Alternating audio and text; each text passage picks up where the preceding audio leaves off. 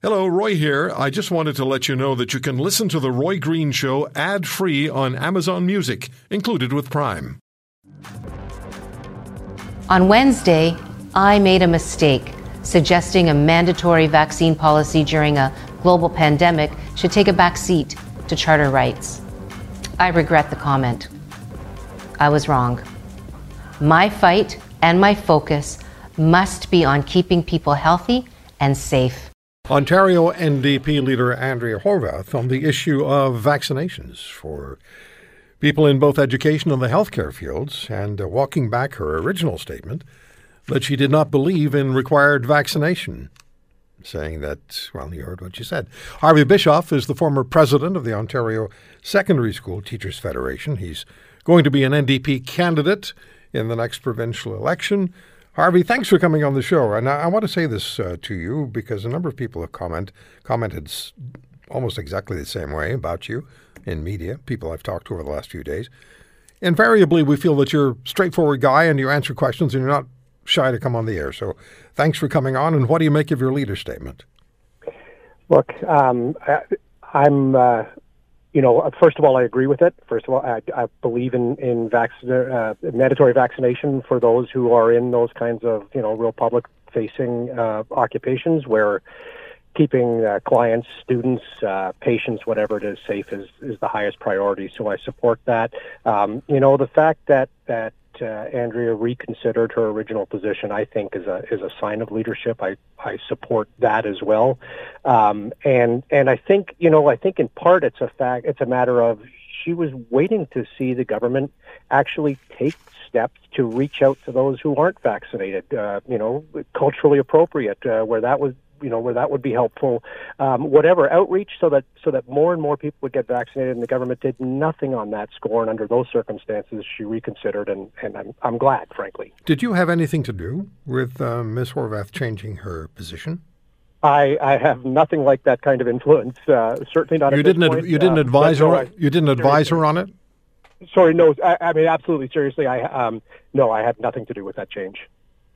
All right. So on the issue of uh, mandatory vaccination.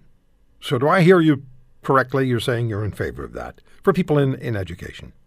That's right. I am. I am in favor of that. I think there are, you know, there are places where potentially it's not possible, and then and then people need to be accommodated in appropriate ways. You know, if there are medical circumstances or whatever. Um, but overwhelmingly, I think uh, I think uh, educators themselves would support manda- mandatory vaccinations. They, you know, they want safe workplaces and safe places of learning. Is it not though possible for the school boards to mandate the, the vaccination themselves? It doesn't have to involve the province, right? So uh, I'll be honest, I'm not sure of the answer to that. That is, um, you know. I wonder if that's going to end up getting litigated by by somebody, um, you know, depending on how that uh, how that might happen.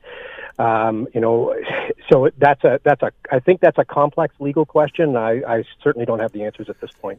Well, I think it's going to be legislated by the voters because people have long memories. And this last, as you well know, this last year plus has been extremely difficult for students, for parents, for teachers, uh, for everyone. It's been really hard, and particularly the focus on the education of the province of Ontario. We just had a parent on from Fort Erie who said his uh, high school student has has experienced developmental challenges, you know, that, that he would otherwise not have experienced had he been exposed to his classmates, you know, without COVID.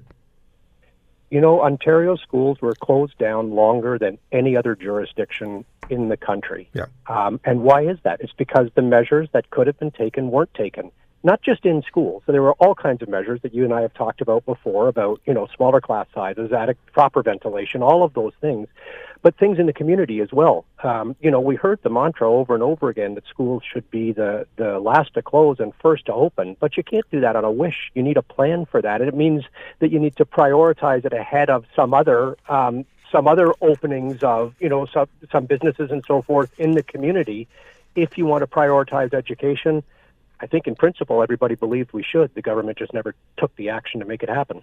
So I, I'm almost hesitant to hesitant to ask this question because you're now in the political arena, but I will, and I'll ask you to just tug on your educator's hat just a little bit. What is your response to what Minister Lecce has said will happen when we roll around to the first day of school in September? He has, among other things, said that each classroom in the province without a mechanical ventilation system will have a standalone HEPA unit when school reopens. But what's your sense of the overall direction this government is taking?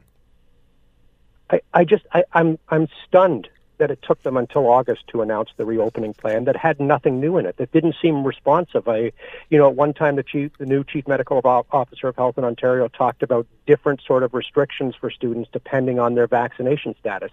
Nothing like that was included uh, in the announcement. Um, they've talked about putting HEPA filters in classrooms. They haven't talked about what standard they're trying to reach. So, what is the yardstick that tells you whether or not um, the air in a class is is uh, is safe or relatively safe.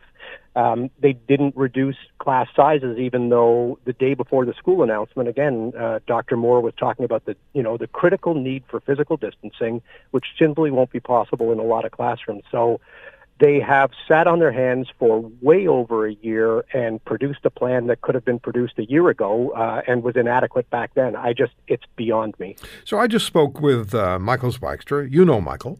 I do, a little bit, yep. Yeah, and he likes you the Manitoba high school teacher, author, op ed writer, and I asked him the other day to have a look at the return to school initiatives uh, within the five provinces where we broadcast, so from Ontario through British Columbia.